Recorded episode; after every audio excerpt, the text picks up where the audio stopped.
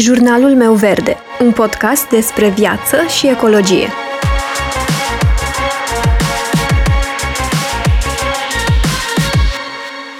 Bună, eu sunt Alexandra și tu asculți Jurnalul meu verde, un podcast despre viață și ecologie.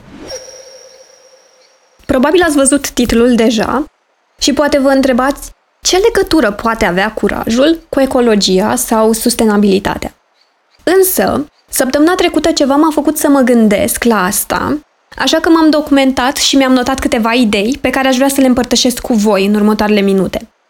Sunt lucruri pe care nu le-am conștientizat până acum, dar pe care știu că le-am trăit.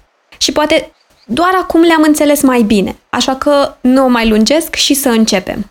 Zilele trecute am participat la un live organizat de Iulie Fără Plastic, o inițiativă adusă în România de două fete foarte faine pe care le urmăresc, Laura cu Aura și Corina Eco. Îmi pare rău că am ratat uh, celelalte live-uri pe care le-au susținut luna aceasta, însă acestea pot fi găsite încă pe pagina lor și am să le vizionez și eu pe rând. Însă despre ultimul live aș vrea să vă povestesc eu. La un moment dat, una dintre fete, Laura, a spus ceva ce mi-a atras atenția. Și anume că la începuturile ei, în încercarea de a fi eco, s-a confruntat cu senzația de rușine. Că în momentul în care se ducea la magazin sau la piață cu sacoșa proprie, cu caserolele sau cu ce recipient propriu mai mergea după ea, că în momentul acela îi era rușine. Am fost curioasă să văd cum a scăpat ea de rușine, prin urmare am întrebat-o cum a scăpat de ea.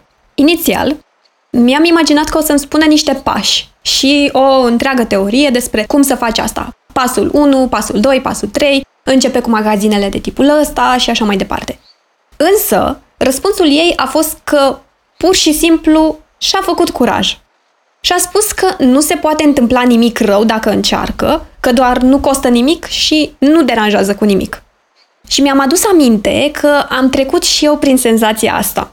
Și poate ați trecut și voi dacă ați încercat să faceți la un moment dat ceva ce era complet diferit de ce era în jurul vostru, nu? Și nu neapărat legat de ecologie. Orice. V-ați confruntat vreodată cu sentimentul acela de rușine că faci sau ești pe cale de a face ceva diferit, că ești în evidență într-un moment total nepotrivit și într-un loc unde lucrurile își au deja rostul lor, cu siguranță ni s-a întâmplat asta. Și mi s-a părut un subiect tare interesant, nu neapărat în acest context, ci la modul general.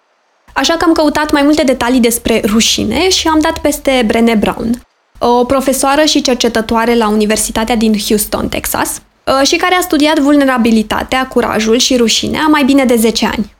Și ce mi-a atras atenția a fost definiția pe care Brené o atribuie rușinii. Ea definește rușinea ca fiind teama de a fi îndepărtat de ceilalți. Și am zis, hopa, stai că se leagă. Că dacă stăm să ne gândim un pic are sens. Noi, ca specie umană, suntem programați psihologic să avem o legătură cu ceilalți, de iubire și apartenență. De aceea rușinea poate fi și teama că nu suntem îndeajuns de buni pentru a aparține unui grup. Și de aici poate porni și rușinea de care vorbeam mai devreme. De la situația în care ne dorim să abordăm sau să facem lucrurile altfel decât le face toată lumea. Rușinea de a nu fi în linie cu standardele societății în care trăim, mai ales în niște chestiuni banale și universal valabile. Practic, de a fi diferit decât ceea ce este standard și definit ca normal în jurul nostru. Majoritatea dintre noi am crescut și trăim cu gândul că rușinea este ceva rău, când de fapt nu este nimic rău în asta. Rușinea este cea mai comună și primitivă emoție. Rușinea este o parte din noi și ne definește ca oameni.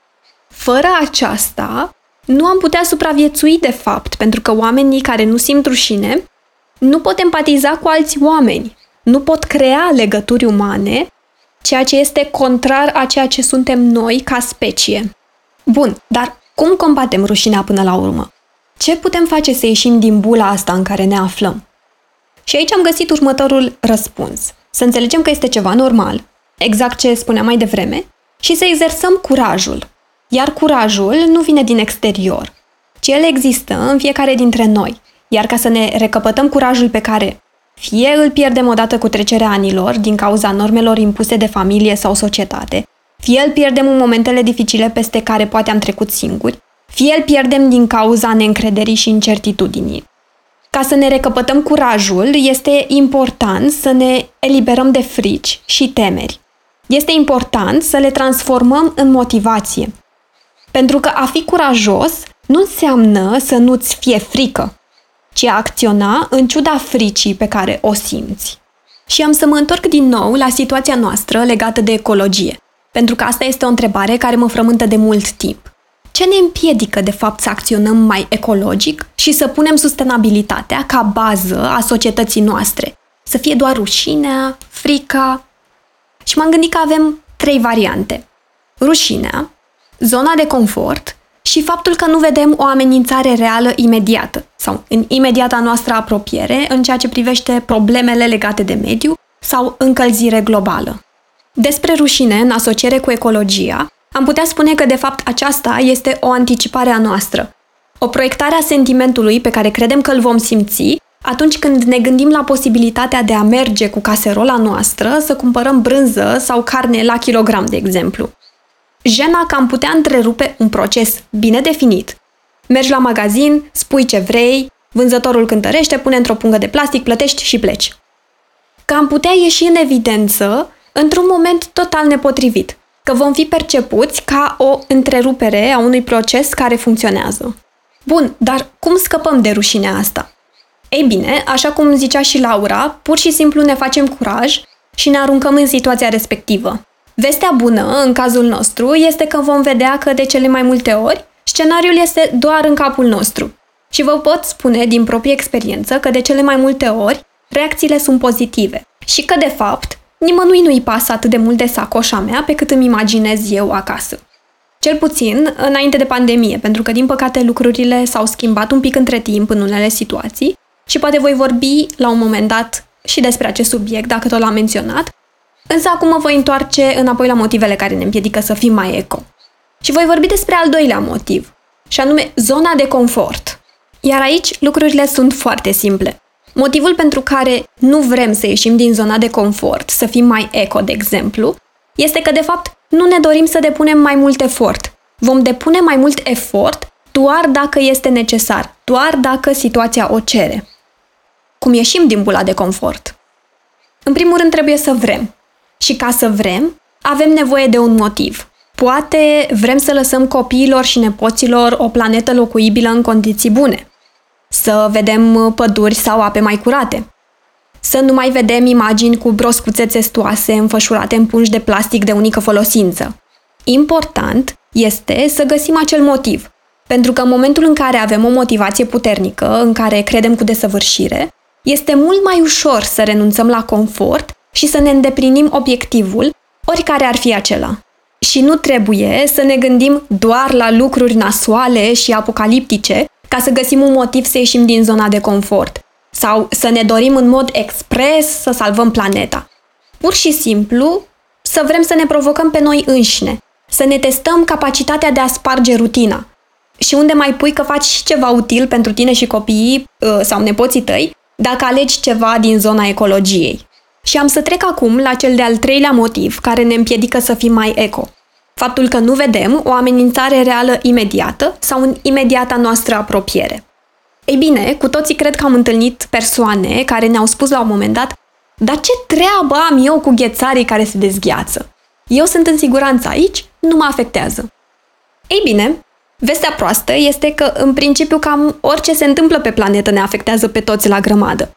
Așadar, plasticul din oceane și nu numai poate ajunge pe masa noastră sub formă de microplastic în carnea peștelui consumat. Ghețarii, care se dezgheață la momentul actual într-un ritm alarmant, ar putea elibera virus captivi de zeci de mii de ani, cu care corpul uman nu a intrat în contact până acum și, prin urmare, ar putea provoca următoarea pandemie și poate mult mai gravă.